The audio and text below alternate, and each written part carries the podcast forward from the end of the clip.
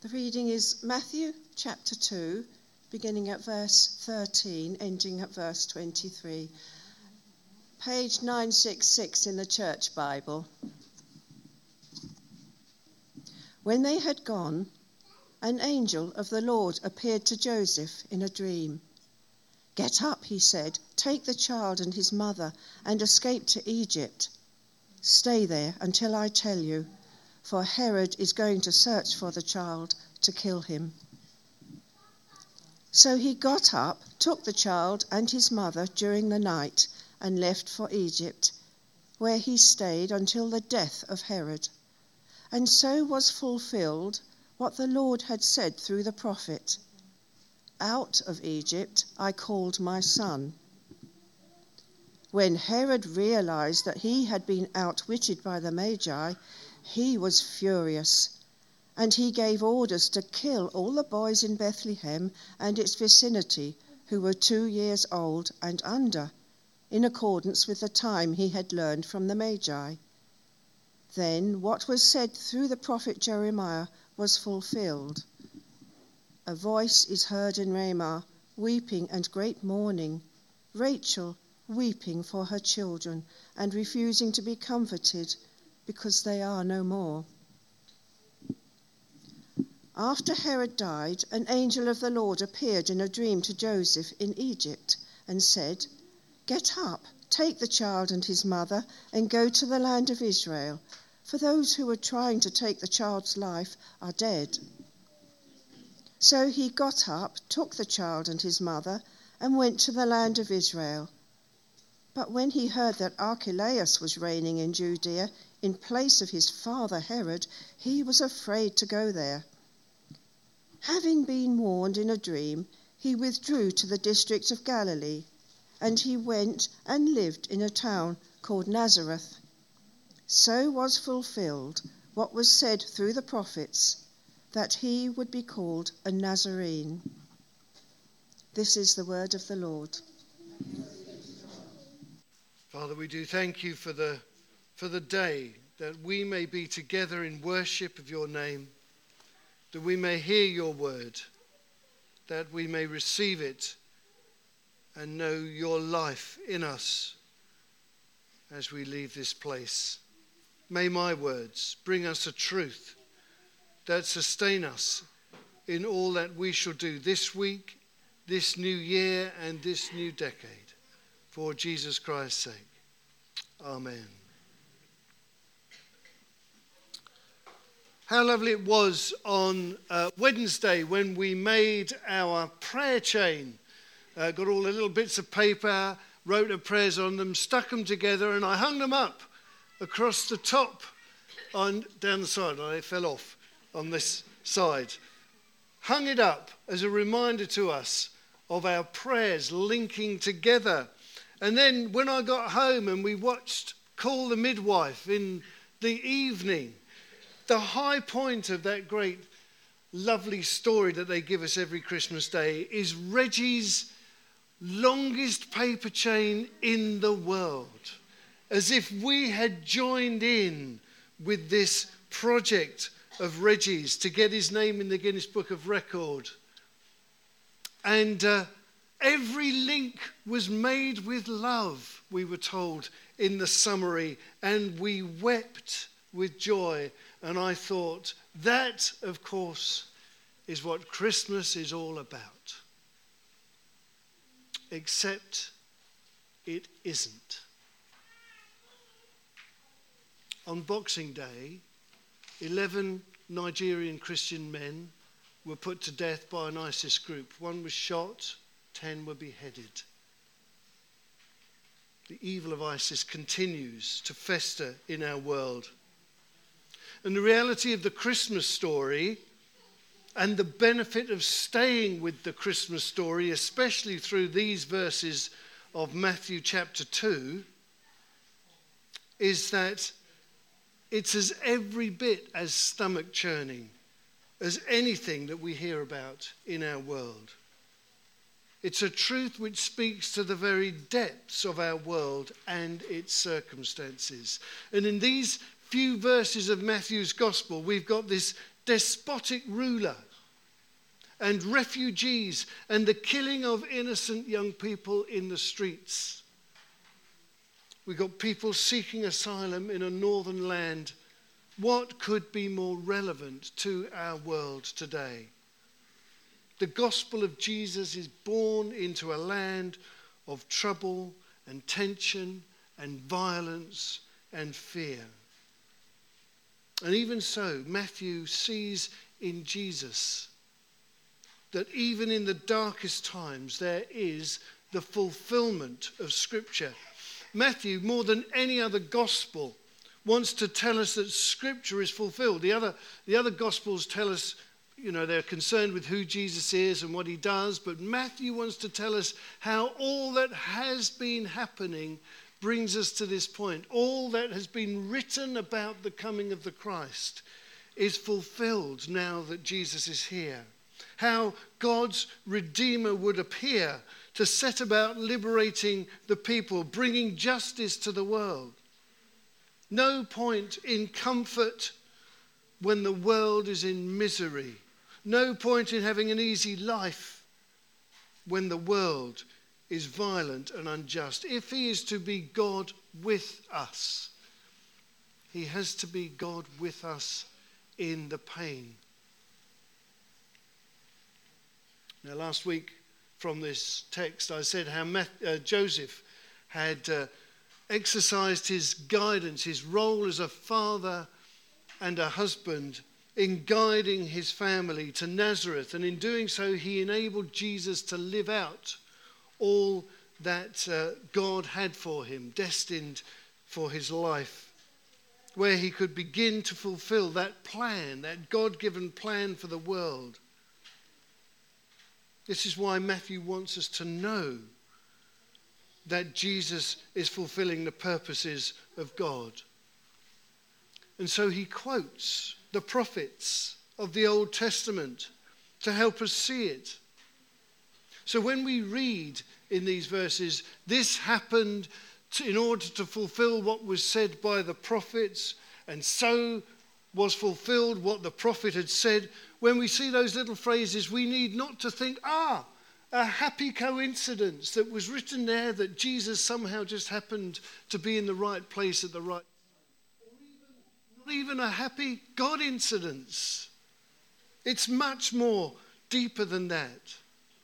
And so these texts that Matthew is giving us is revealing a world purpose set from the beginning of time, coming to fulfillment in Jesus. They interpret the moment, they change our perspective, they give us a new way of seeing things. It tells us what Jesus will do to fulfill that purpose. And the first thing Matthew wants us to see is that Jesus, in Jesus, there is success where before there was failure. Success where before there was failure. The Old Testament text he uses to do this comes from Hosea chapter 1, verse 11. You don't need to be a scholar for that, you just need to see the little. Um, the little letter at the end of the sentence and go down to the bottom of the footnote, and you can see Hosea 11, verse 1. Out of Egypt I have called my son. You might think that's quite an obscure text to talk about success in the place of failure.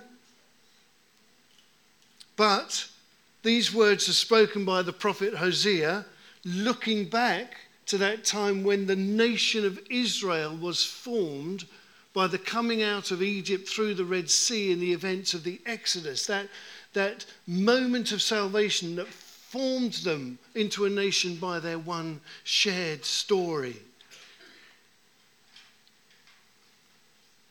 God's Son Jesus will, born amidst the slaughter of the firstborn in Bethlehem, just as Pharaoh kills the firstborn of, uh, of uh, the Israelites,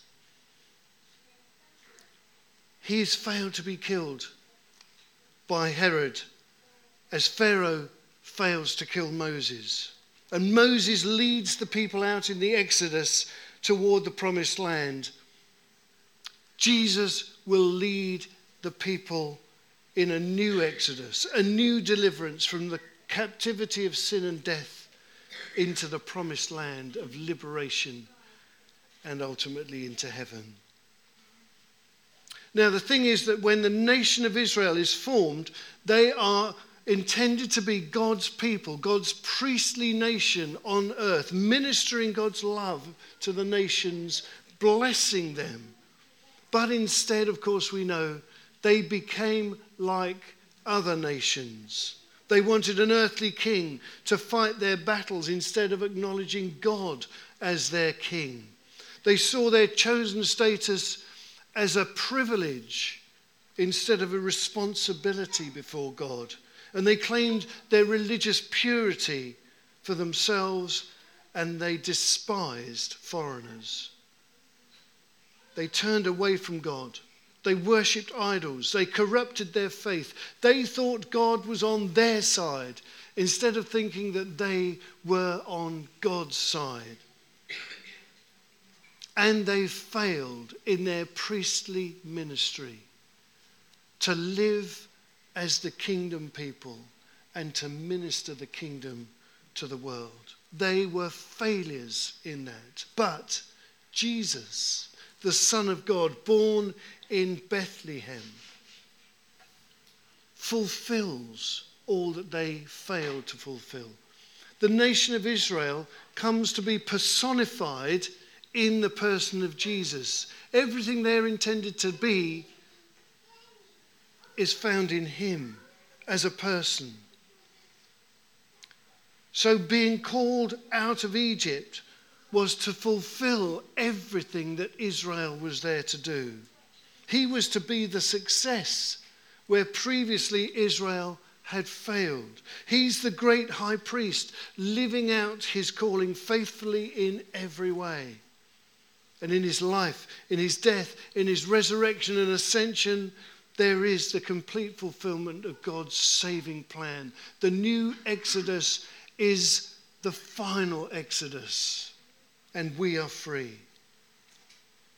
And so we face this new year with many challenges, but at first we can be confident by our faith in Him. The success of God's plan does not depend on us. God's plan for the world depends on Jesus, who's brought it to a successful completion. And when we face the new year, we know that we can face the year with confidence because we have faith in Christ. Acting in faith assures us of success because it's His success, not our success.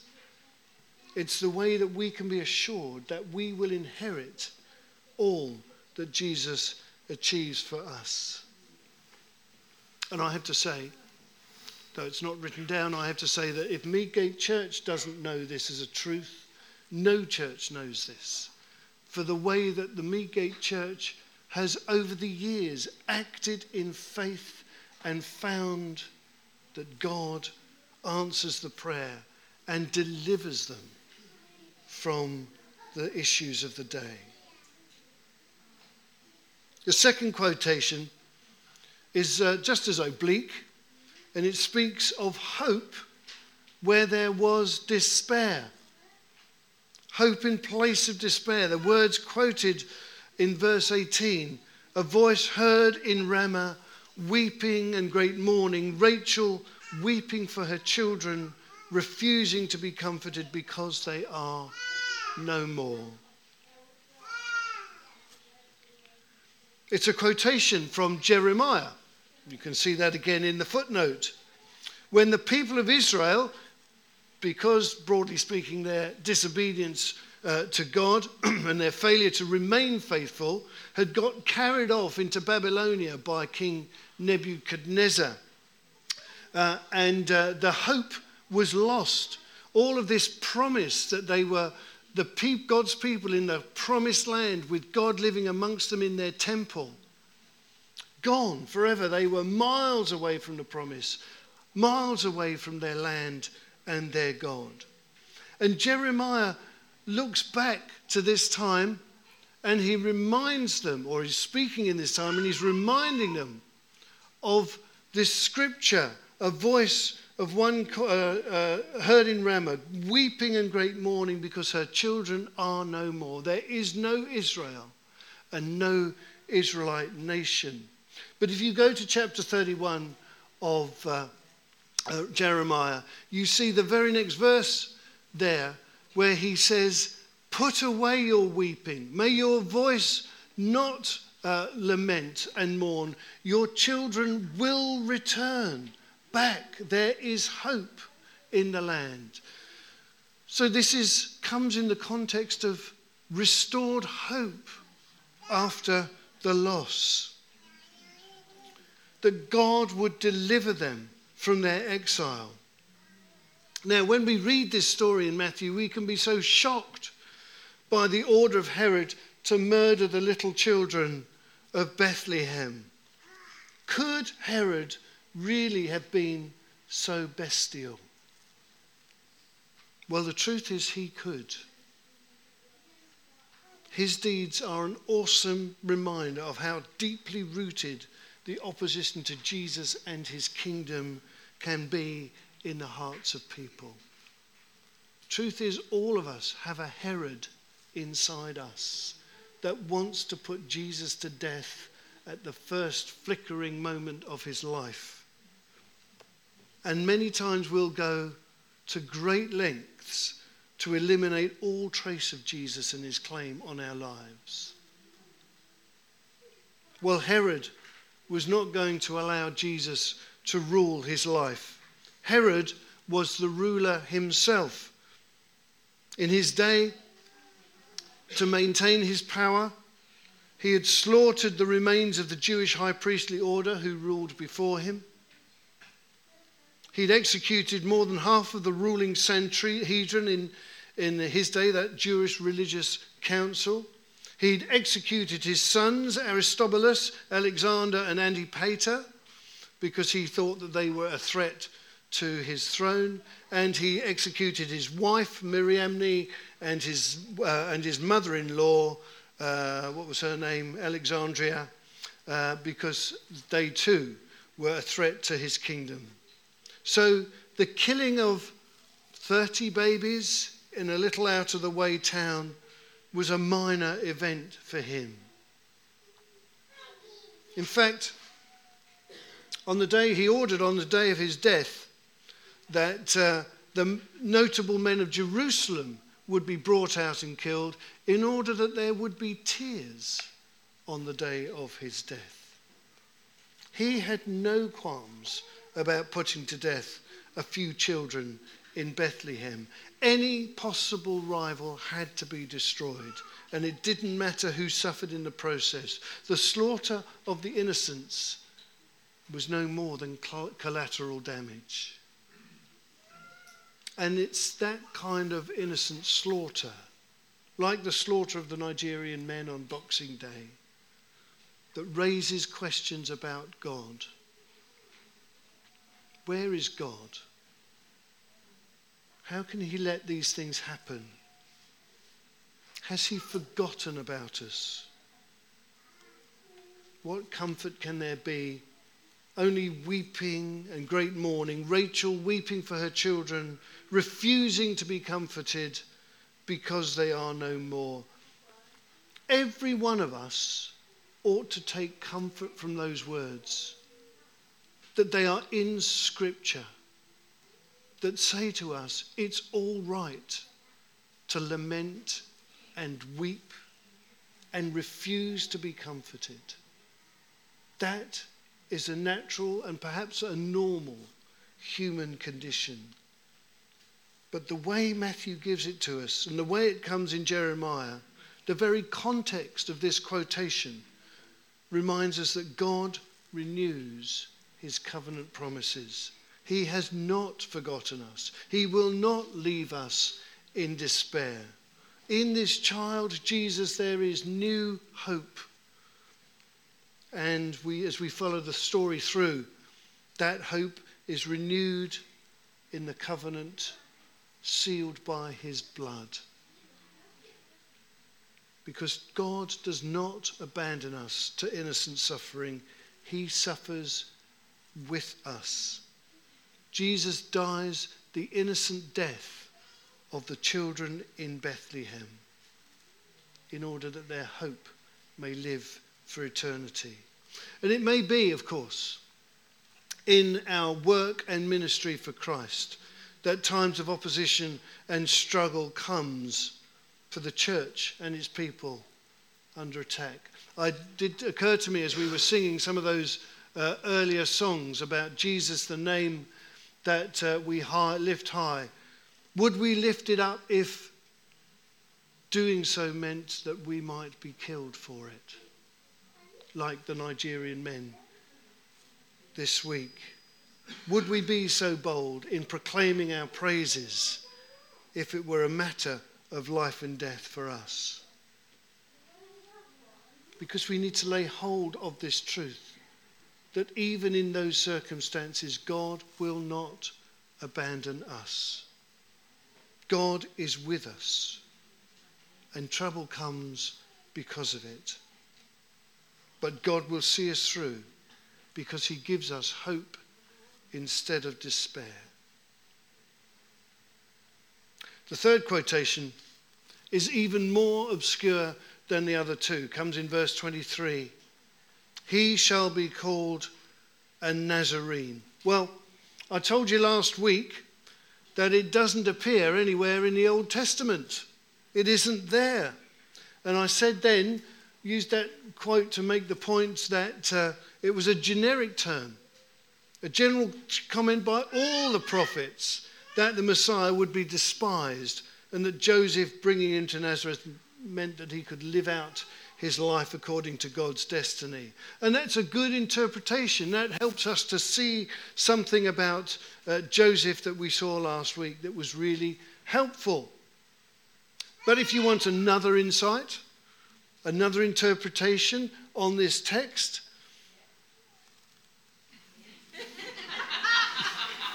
I was getting there.